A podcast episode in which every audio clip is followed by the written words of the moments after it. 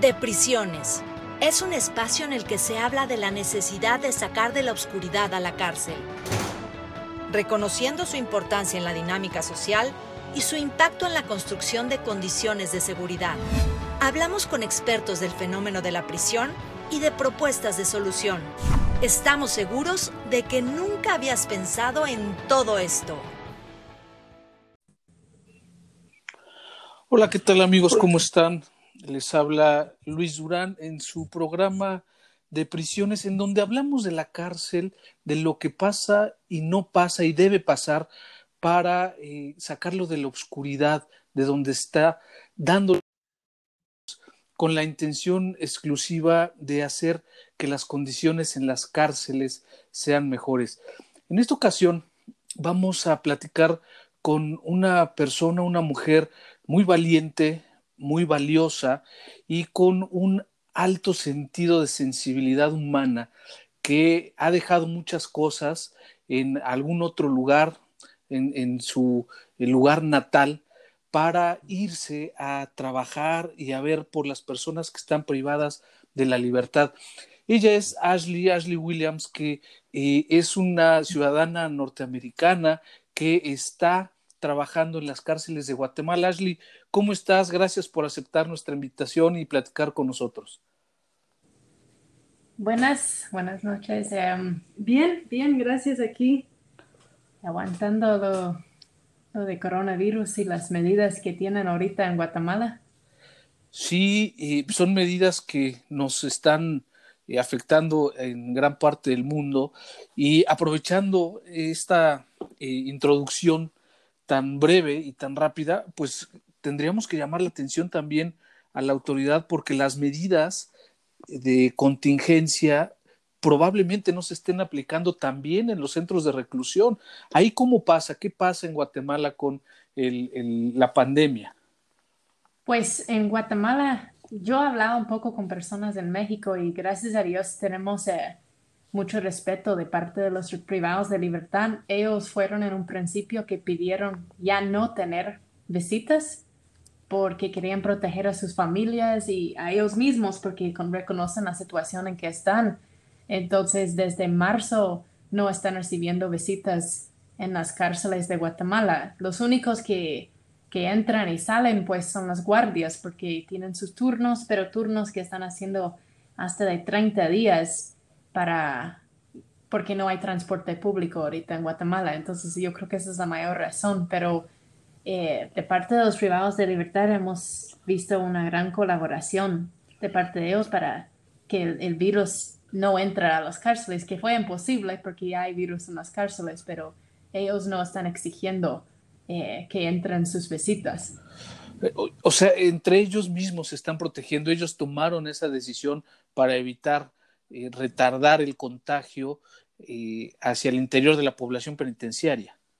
Así es, ellos ya vieron desde antes, ya venía pláticas de Italia, de España, de los Estados Unidos, y es interesante Obviamente no todos estaban de acuerdo con eso, pero la mayoría y las personas en las cárceles que corren con más poder, ¿verdad?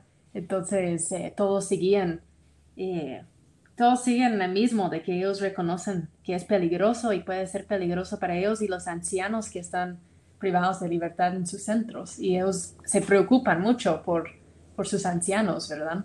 Claro, claro, cosa que eh, pues en toda la sociedad debería pasar lo mismo, sin embargo no siempre es así. Eh, pero, pero quisiera regresarnos un poquito eh, a, saber quién es Ashley, quién es la gringa, así te, te dicen, así te dices, así te conocen en ese país. ¿Quién es? ¿De dónde? ¿Por, qué, qué haces en Guatemala siendo de otra nacionalidad? Ay, es buena pregunta. Sí. Bueno, yo soy de Tennessee, de los Estados Unidos. Eh, llegué a Guatemala cuando tenía 18 años, en el año 2005. Eh, vine aquí solo a visitar porque yo estaba empadrinando un niño en un orfanato y una historia muy larga, me enamoré de Guatemala y decidí quedarme porque los gringos si tenemos algo es que cuando cumplamos de mayoría de edad eh, ya no pedimos permiso a nuestros papás. Entonces yo decidí parte en rebeldía, pero en parte porque yo amaba a Guatemala en quedar aquí. Y ya quedando aquí, yo me di cuenta de muchas cosas trabajando en el orfanato, como esta situación de que no hay buen seguimiento con los niños de situaciones de maltrato, de abandono. Muchas veces están, eh, si llegan a un lugar bueno donde yo estaba voluntariando cuando llegué a visitar, eh, rápidamente están eh, sacados para volverlos al mismo abuso, la misma situación en que estaban anteriormente, porque no hay espacios en los orfanatos. Es interesante porque tanto las cárceles que los orfanatos miramos las mismas situaciones de sobrepoblación, no hay quien para cuidarlos. Entonces me, me, indignaba esta, esta situación que yo miraba de los abusos de los niños y de que no, quién luchaba por ellos. Eh, hay gente que los cuidaban, pero más allá de que garantizar que ellos estuvieran en situación justo no había. Entonces, empecé a ir a los barrios de donde son ellos y yo aprendí español en estos barrios que son barrios bastante marginados, barrios donde hay mucho eh, delincuencia. Yo aprendiendo español tomé la decisión de quedar viviendo en uno de estos barrios. No estaba haciendo algo en específico, pero quiso aprender, eh, quiso conocer más allá para poder, yo mi meta era encontrar una solución entonces, viviendo en estos barrios marginados, me di cuenta de, de, primera mano de la falta de justicia, porque yo estaba acostumbrado de ver en la tele o en las películas, como todos veamos, cuando hacen una investigación, como ponen los conitos y todo, y me di cuenta rápido en, en uno de estos barrios de que no, si eres pobre, no hacen el mismo tipo de investigación si eres de un parte donde es reconocido por dinero y todo eso. Entonces, yo miraba que solo llegaban, medio preguntaban quién fue, no había una investigación o un debido proceso como, como la ley manda, sino era solo quién fue, o que ellos fueron con pruebas, sin pruebas, se llevaban a la cárcel. Y en una de estas situaciones, eh, una de mis vecinas, que yo sé sin ninguna duda, porque estaba conmigo cuando supuestamente eh, había ejecutado un delito, llegó a la cárcel y sentenciado a 25 años sin ninguna sola prueba. Entonces eso me llevó a las cárceles, no necesariamente porque yo decidí que eso es donde quiero estar, sino el camino de la vida me llevó ahí. Ok, entonces tú vienes de Tennessee, llegas a Guatemala porque eh, sé un poco de tu historia, tú eras, estabas apadrinando entonces a un niño y quisiste ver que efectivamente eh, existiera el niño y en qué condiciones estaba el niño. Y entonces llegas a este orfanato y ahí es eh, en donde continúa tu historia, de ahí te vinculas por una amiga que acusan y condenan por un delito que no cometió y te vinculas así con la cárcel.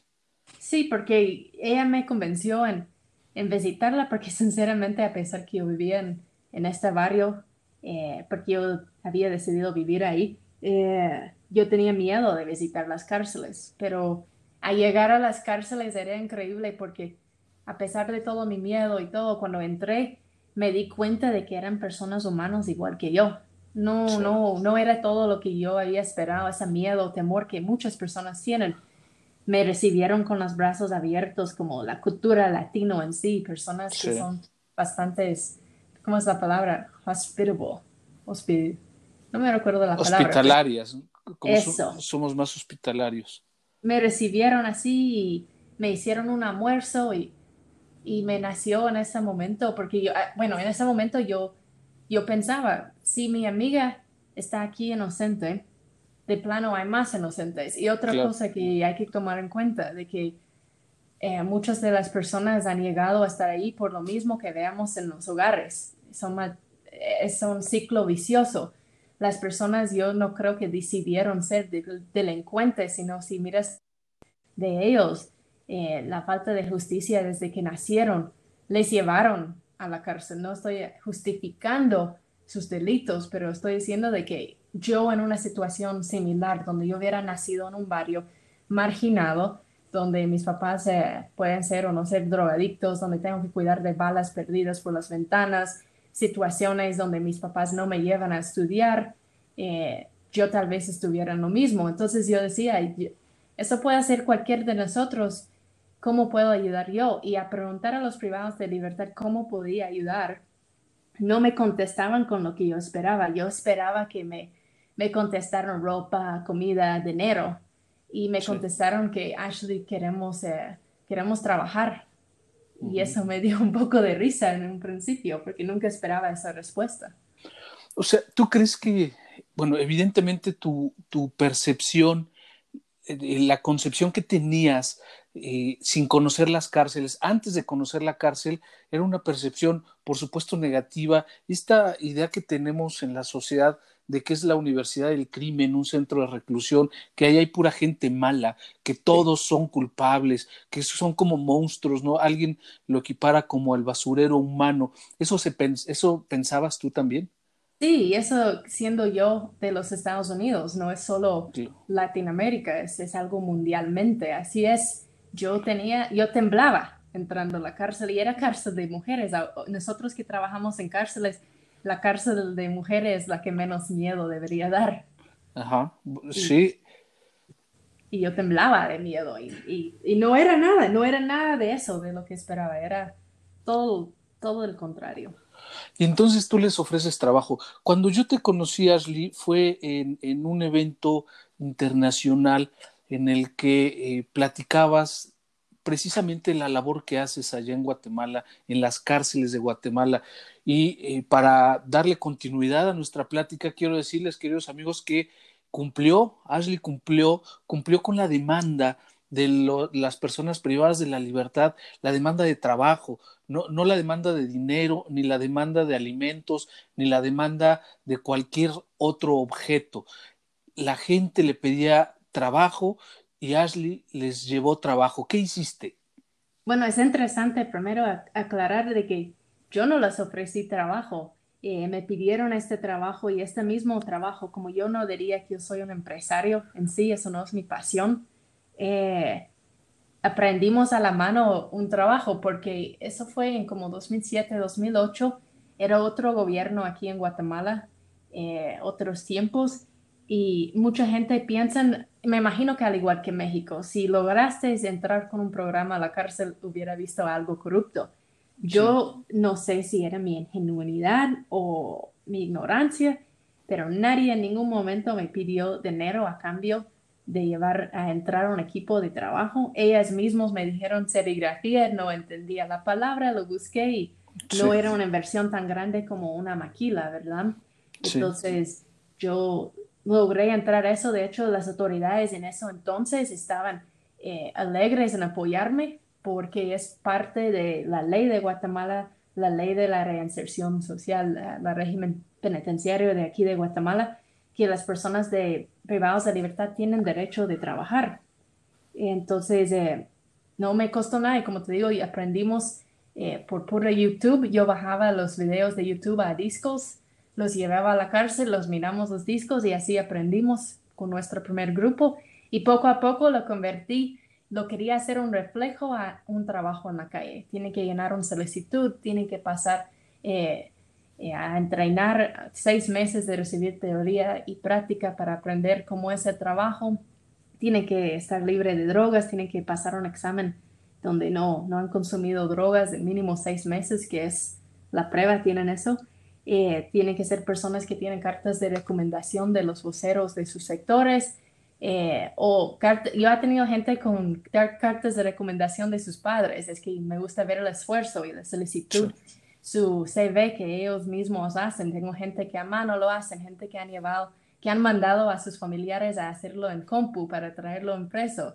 Es, eh, es interesante ver el esfuerzo de cada uno en, en querer un trabajo ellos mismos eh, están haciendo este esfuerzo. Entonces, el trabajo donde ha llegado hoy es todo, todo por el deseo de ellos.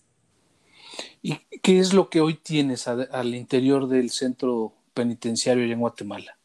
Ahorita tengo, eh, bueno, yo digo que es más de ellos de mí, pero tenemos 12, 12 talleres de serigrafía, uno en máxima seguridad de hombres, uno en Santa Teresa, dos maquilas, uno en un preventivo de hombres y una en un centro de condena de mujeres. ¿Y a, cuántos, a cuántas personas empleas? Mira, ahorita, y es interesante, lo de coronavirus crecemos mucho, porque antes solo tenía, antes de coronavirus, solo tenía unas 60 trabajadores entre los tres centros. a, pasar esta situación de la pandemia, me ha crecido a cuatro centros carcelarios con más de 170 personas privadas de libertad trabajando. Qué bueno. ¿Y, qué es lo que producen ahí? Eh, ¿Producen para eh, los, el consumo interno o lo producen para empresas o personas allá afuera? Lo interesante de, para llegar a quién produzco, lo interesante de la ley de Guatemala es que la constitución dice que los privados tienen derecho de rehabilitar. En la ley de régimen penitenciario dice de que para rehabilitarse tienen derecho a trabajo social, laboral, con remuneración, pero dice de que para trabajar, eh, cuando consiguen trabajo, tienen que ser remunerados según las leyes vigentes laborales de Guatemala. Lo interesante es que la ley vigente laboral de Guatemala no toman en cuenta una persona en situación de privación de libertad, solo es para alguien que está gozando de su libertad. Entonces existe actualmente una gran laguna, porque el deseo del presidente de Guatemala ahorita era tener los privados de libertad trabajando, pero la, eh, según eh, la ley, las autoridades solo pueden hacer lo que está en la ley. Eh, el principio de legalidad. Ellos no pueden hacer algo que ya no está, que no está escrito en la ley. Entonces, la ley no permite que el gobierno paga el privado de libertad. No hay una ley que lo dicen claramente. Si no lo dicen, no lo pueden hacer. Entonces, tiene que venir una empresa privada como la mía para poder contratar a las personas y remunerarlos. Entonces, eh, como el presidente tenía este deseo que los insumos del Estado, del Estado fuera hecho en la cárcel para bajar los gastos que ellos hacen con los impuestos, yo estoy ahorita actualmente yo hago ofertas en las licitaciones públicas de Guatemala. No siempre gano porque es, es muy parecido a México, hay mucha corrupción, ¿verdad? Entonces no es tan, no es tan fácil. Y la, la gran mayoría de nuestros trabajos son para ONGs y para asociaciones que están haciendo obras eh, en beneficio de la población, porque ahí no tengo que aguantar eh, gente pidiendo comisiones. Eh, yo siento que eso es una corrupción del sector privado pagar una comisión a la persona para comprarme de nosotros. Entonces estamos tratando de hacer todo arriba de la ley, todo correcto, ¿verdad? Y eso cuesta un poco más. Entonces la mayoría vienen de ONGs, eh, ONU, la ONU, eh, tenemos a la Unión Europea que estamos ahorita ofertando a ellos, pero ahorita es quien sea, media vez que siempre sea legal. Ok. En textiles. ¿Qué, hacen en textiles o cuál es el trabajo? Eh, eh, me gustaría que las personas que nos escuchan sepan eh, qué es lo que hace la serigrafía de la, la, gringa, así se llama, ¿no? Tu empresa. Los privados pusieron este nombre porque a las talleres y maquilas cuando, cuando iban a trabajar, todos los privados preguntaban dónde iban y ellos decían a la serigrafía de la gringa. Entonces, cuando quiso poner el nombre, los mismos privados me pidieron poner el nombre serigrafía de la gringa, no porque yo digo, es mía. Entonces, em, lo que producimos eh, antes de coronavirus, nuestra fuerte era corte de confección de playeras y, y, poner la serigrafía en las playeras. Yo sé de que este es un mercado bastante, con bastante competencia, es muy difícil entrar en, porque la competencia es duro cuando estás compitiendo contra gente de que no están pagando sueldos mínimos o no están pagando impuestos, lo cual sí pagamos nosotros, pero es el trabajo que yo siento que, que enseñan más a una persona o rehabilita más a una persona porque cada persona en su trabajo está conectado a alguien más. Si la persona confeccionando la manga no lo hace bien, eso de una forma afecta a él que está haciendo el cuello de la misma playera y las personas haciendo la confección, la corte, si ellos no hacen bien su parte, a llegar a la serigrafía y imprimen la playera, eh, las mangas están mal, entonces están afectando a todos. Entonces todos tienen que trabajar en conjunto, en equipo, para así poder hacer un producto bueno. Porque yo, yo sí miro el valor en las personas que están haciendo tejidos solos, pero como estoy preparando a estas personas para una reinserción, ellos necesitan aprender qué es trabajar en equipo, qué es tener una autoridad, qué es tener un horario. Y eso es lo que estamos tratando de, fomentar en la cárcel, desde cómo van a encontrar cuando salgan libre, cómo van a interactuar con otras personas. No es solo de mí por mí, sino tengo que convivir y, me encanta la serigrafía y gracias a Dios estamos hasta donde estamos con mucha lucha, pero las personas eh, en la cárcel, tengo que agregar, ganan por pieza. Y la razón que ganan por pieza es porque yo quiero motivar a las personas privadas de libertad que más piezas hacen, más ganan. Uno, y ellos saben si hacen bien el trabajo, esta persona o este cliente va a volver a pedir y vamos a tener un alto, este, alto estándar de calidad, porque no es como, ah, lo hago y gano mi mensualidad. No, yo lo hago porque yo quiero ganar más, yo quiero superar, quiero hacer lo mejor trabajo para que el cliente vuelva a nosotros. Sí, en algún momento platicabas, Ashley, de personas que han estado trabajando contigo, eh, privados de la libertad, después alcanzan la libertad y se vinculan a un trabajo con éxito. Sí, mira, me gustaría decirle de que yo he tenido cientos de personas salirse libre. Eso es algo que me di cuenta en el proceso de estar trabajando en cárceles, de que en mis, que, gosh, son más de 12 años de estar trabajando allí, yo tal vez he visto unas 8 a 10 personas salirse libre. Decimos en Guatemala es muy fácil ir a la cárcel, es muy difícil salir, porque el trámite, a pesar de que has cumplido, porque la persona promedio hace dos a seis años más de su pena, porque el trámite de salirse libre, uno tienes que estar, pagar un abogado privado o dos tienes que conocer a alguien y, y ya sabes estar pagando a la persona que es bajo la mesa porque las personas no logran salirse libre. Y por esa razón y otras, yo me metí a estudiar derecho y estoy en mi quinto año porque sí estamos rehabilitando personas y las personas que sí han salido libres sí han logrado tener un trabajo. Yo tengo tres trabajando conmigo ahorita, de estos ocho o diez. Y los otros, uno, se, uno eh, logró hacer su propio maquila y tienen otro privado que salió trabajando con él en esta maquila. Y otras dos que yo he podido conseguir un trabajo. Pero la cosa es que yo sentía estancada, ok, qué bueno que yo estoy logrando llevarlos trabajo, darles una oportunidad, porque otro requisito de trabajar con nosotros es el estudio, que sí está disponible en las cárceles, pero ¿qué me sirve todo eso si nunca van a poder salir?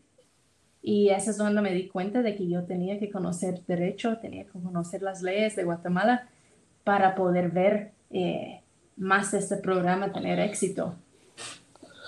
Sí, se, se nota en, en, los términos que ocupas, eh, se ve que efectivamente estás ya por ser toda una abogada y seguro estoy de que tomarás la causa de muchos y defenderás a muchos y, tramitarás lo procedente para que alcancen la libertad, porque esa es tu naturaleza. Yo quisiera preguntarte un poquito más eh, personal, Ashley, ¿qué dicen tus papás de todo esto? ¿Qué, ¿Qué, dicen tus amigos de allá? ¿Qué, pasa? ¿Qué pasó en, en, en, en esta transición entre la Ashley adolescente, que se estaba convirtiendo en adulto solo por tener 18 años, y eh, pues, la Ashley empresaria, que trabaja en una cárcel, en eh, un lugar eh, diferente a Estados Unidos, en un lugar además eh, en donde se piensa que existen grupos de delincuencia organizada importantes, como pandillas o bandas de delincuencia organizada. ¿Qué dice tu familia? Pues mi familia en un principio estaban asustados, no con el hecho que yo estaba viviendo en un barrio, en una zona roja, en una zona roja, porque ellos no entendían eso de Guatemala. Ellos solo sabían que Guatemala era igual que México, porque pasé unos meses en México antes de, de llegar a Guatemala. Eh, ellos tenían este miedo que me iban a secuestrar, porque yo creo que en el 2005 es cuando estábamos luchando muy fuertemente contra el secuestro en Latinoamérica y ellos tenían miedo por ser gringa que me iban a secuestrar. Ahora yo siempre he sido necia o terca, no sé la palabra, pero en los Estados Unidos yo siempre fui muy dedicada a mi estudio. Cuando yo me meto en algo, no es de meterme a medios, yo me meto a full. Eh, yo estudiaba de tiempo completo y trabajaba de tiempo completo desde que tenía 14 años. Entonces yo no tenía muchos amigos. Entonces al venir a Guatemala, eh, mi familia eran los únicos y ellos sí estaban bastante asustados, pero sabían de que no había nada que podían hacer para convencerme en regresar, porque una vez me meto en algo, yo hasta que logro o encuentro la solución, yo no me voy a tirar la toalla. Entonces aquí estoy y ellos ya se acostumbraron. Ahorita con coronavirus estaban un poco preocupados, pero ah, no mucho. Oye, Ashley, ¿qué, ¿qué, te duele de la cárcel? ¿Qué me duele de la cárcel? Sí. ¿Qué, qué, qué has visto que te haya eh, roto el corazón, que te haya partido el corazón, además de las injusticias? Pues hay muchas cosas, pero uno en particular, eh, la razón que fui a la cárcel fue por eh, la, mi conocida de la limonada, que la limonada se llama el barrio de okay. donde vivía. Eh, ella llegó a la cárcel con ocho meses de embarazo.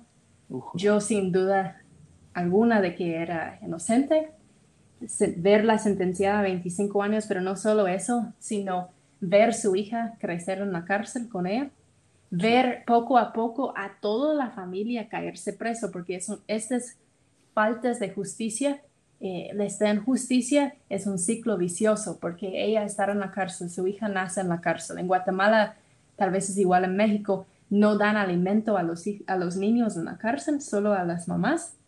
Entonces, la abuela tenía que llevar comida a su hija para dar a su nieto, a su nieta. Y a hacer eso, la abuela fue despedido de su trabajo como empleada doméstica sí. y ella tenía que ver cómo hacía dinero para seguir sustentando a su nieta en la cárcel. Entonces, eh, la abuela empieza a entrar marihuana a la cárcel. Eh, después fue encontrado con marihuana. Ella también está privada de su libertad. Empezó la hermana. La hermana ahora está privada de libertad. La prima privada de libertad. El primo y así, la mayoría de la familia se encuentra privados de su libertad, todo por una injusticia en un principio. Y la niña a cumplir aquí en, en, Guatemala solo pueden vivir en las cárceles con sus mamás hasta los cuatro años de edad. La niña a cumplir cuatro años de edad salió con un familiar muy lejano en otro barrio muy peligroso y a estar afuera unos, unos dos años tal vez. Eh, fallece la niña, matan a la hija. Uh, Entonces, eh, esta conocida mía se llama Leslie. Leslie no solo perdió su libertad, perdió su familia. Eh, también en este proceso eh, matan a su esposo. Eh, por lo mismo, él se fue preso por este mismo delito, pero él estaba en México, de hecho, cuando pasó, porque él traía mercadería de México para vender en el mercado aquí en el barrio. Sí. Entonces, él y como era menor de edad cuando pasó, él tenía 17, ella 18, él solo tenía que hacer seis años privado de libertad por ser menor. Entonces él a salirse libre, eh, a recoger su hermano, que si era un bolo de la calle, pasan tirando balazos y matan al esposo. Primero al esposo, después eh, toda la familia poco a poco está preso y después matan a la hija. ¿Y, y por qué matan a la hija? No fue, no fue un, con propósito, no fue que buscaban a la hija matarla, sino estaba en una zona muy peligrosa y estas zonas, nadie se va a cuidar al hijo de alguien más como alguien cuidaría a su propio hijo. Y en esta zona peligrosa, pues, eh, pasó un carro encima de la niña. Pues parece que, eh, bueno, acá en México decimos que al perro más flaco se le cargan las pulgas. Eh, queremos decir que estas familias con tantas desventajas sociales, de repente eh, les pasa una cosa y después otra cosa y después otra cosa. Uh -huh. Incluso hay ya alguien que propone un síndrome eh, que le llama el síndrome de la pobreza. Ese síndrome eh, es, consiste en que pues no salen de, de, un conflicto, de una problemática, cuando ya están entrando a otra y después a otra y después a otra y de repente se ven ya totalmente sumergidos en, en una vida sumamente complicada que a lo mejor la única salida es dedicarse a cometer un delito o llegan los grupos de delincuencia organizada y les hacen ofertas tentadoras para ellos que no pueden rechazar porque con eso eh, ellos saben que pueden mantener a su familia o pueden sacar al familiar de la cárcel o pueden empezar a salir de este hoyo tan profundo que eh, la vida los a, a, donde la vida los ha llevado. Ese es el síndrome de la pobreza que eh, yo lo traduciría también en un síndrome de la cárcel porque la familia eh, es efectivamente impactada, como lo estamos viendo en esta experiencia que tú estás contándonos, eh, la familia es impactada brutalmente por la cárcel y la autoridad no atiende a la familia. Allá en, Guatemala, ¿cómo, ¿cómo se atiende o cómo se ve a la familia, a la familia del interno? Pues primero iba a agregar a eso de que están gente que están viviendo en sobrevivencia, no están pensando en una semana, están pensando en hoy. Y yo tenía una frase que yo siempre repito aquí, es, aquí una persona que nace pobre, nace culpable. Esta es la sentencia de ellos. Y creo que hay una película que fue hecho en 2005 en México que es la descripción gráfica de eso, nacer pobre, es nacer culpable. Es una película, El Mundo Maravilloso, creo que se llama. Este, no, no la conozco. Mundo maravilloso, tienes que verlo. Este, está en YouTube. Está en YouTube. Está e, esa definición de lo que miramos en las cárceles. Entonces, verlo y después lo puedes comentar porque no quiero, I don't want to ruin it, no quiero arruinarlo. Mm, sí. Pues, eh, ¿cómo miran a la familia?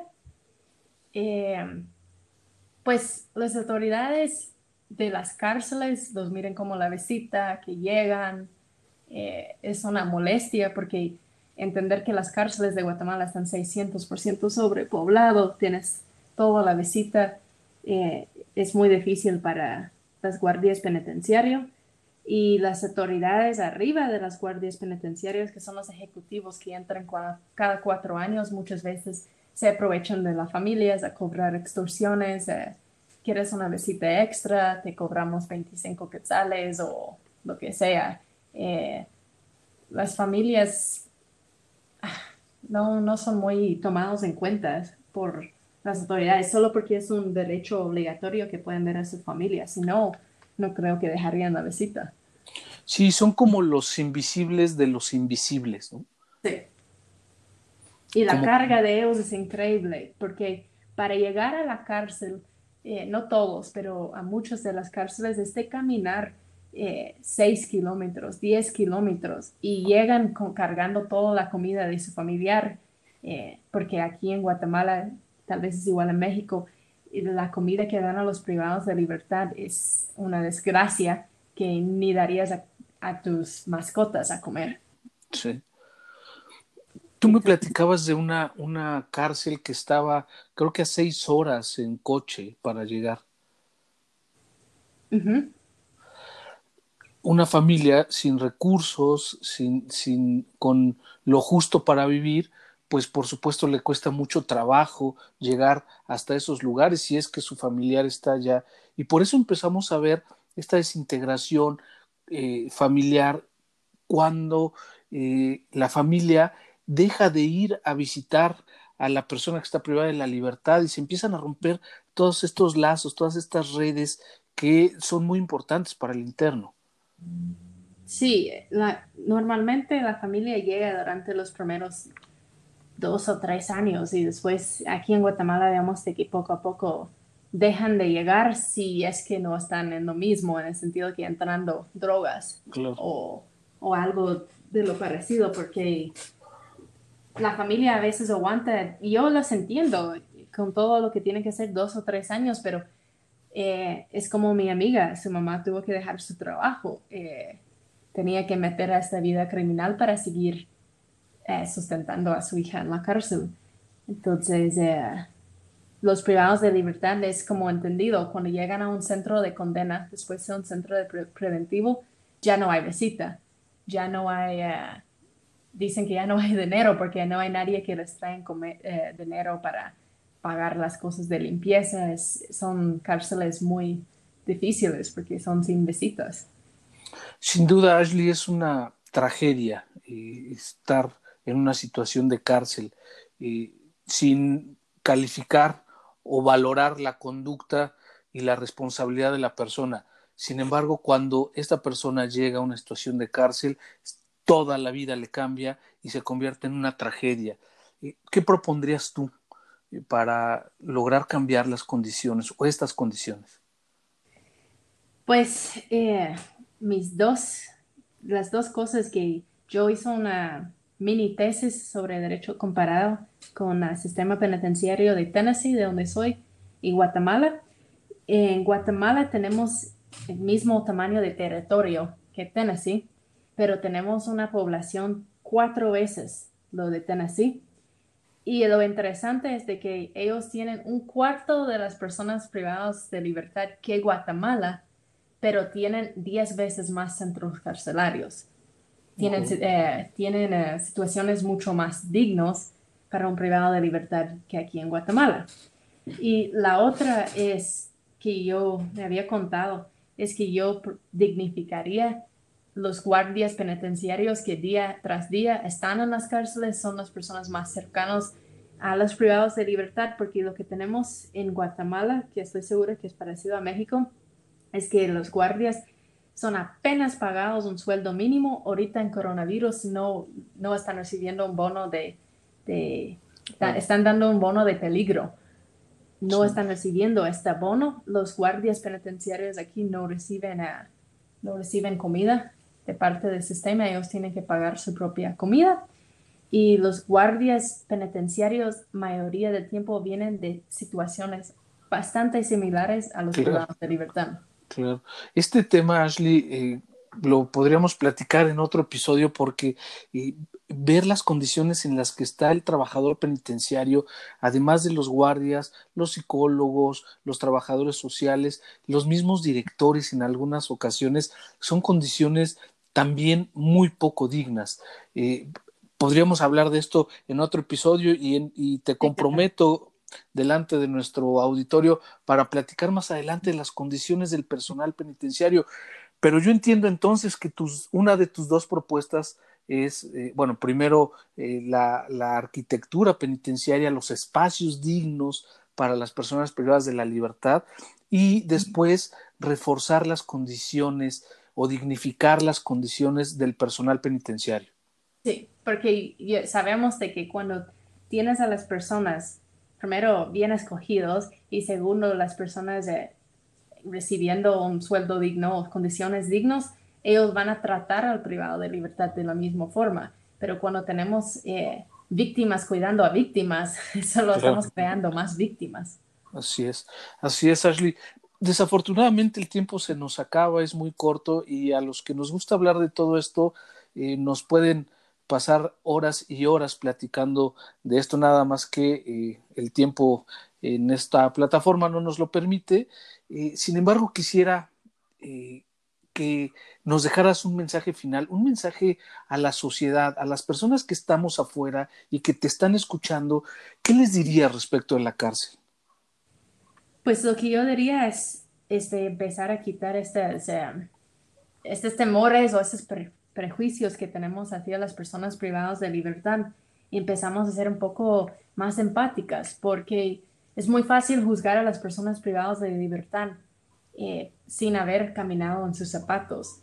Es tiempo de que empezamos a decir, ok, ¿qué pasa si fuera yo? ¿Qué pasa si yo hubiera nacido en esta situación? Que yo no hubiera nacido donde nací con una familia que me está cuidando o con principios y todo eso, ¿cómo fuera yo?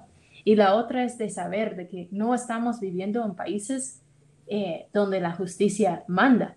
Sabemos que en cualquier momento una policía nos puede parar, nos puede pedir un soborno y el hecho de que no cargamos efectivo o no podemos sobornar a la policía nos pueden meter droga en nuestro carro y cuando sentimos podemos estar en la misma situación. Y, sin, ¿y quién para nosotros? Eso es lo que yo me cuestiono todos los días. Eh, ¿Por qué yo hago lo que hago? Porque yo, si yo estuviera ahí, ¿quién para mí?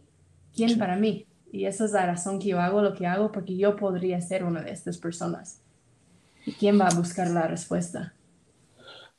Ashley, de verdad eh, agradezco mucho que hayas aceptado platicar con nosotros y que además te comprometas en un próximo episodio eh, por tu sensibilidad. También agradezco tu trabajo hacia este sector tan olvidado que poca gente ve y eh, uno de los objetivos de este podcast es que más gente nos escuche para que sean más conscientes y sensibles de esta realidad, porque además es algo que existe, no es algo que si cerramos los ojos desaparece, es algo que existe, que está y que tenemos que trabajar y tenemos que trabajar en eso. Personas como tú, Ashley, tan valiosas, tan entregadas y apasionadas. Eh, me gusta mucho una frase que utilizas, que dices que tu pasión es ese trabajo, o que ese trabajo es tu pasión, que es tu corazón que late afuera. Algo así mencionas. Sí, Sí, es mi corazón, es de ver lo que yo hago día a día, es mi corazón latiendo, ¿cómo es? Latiendo. Así es. Y está, está fuera de ti y está involucrando a muchas personas a las que les estás haciendo el bien y les estás enseñando el bien. Ashley, muchas gracias, gracias por compartir tu experiencia. Eh, esperemos que eh, mucha gente escuche todo esto para que se siga.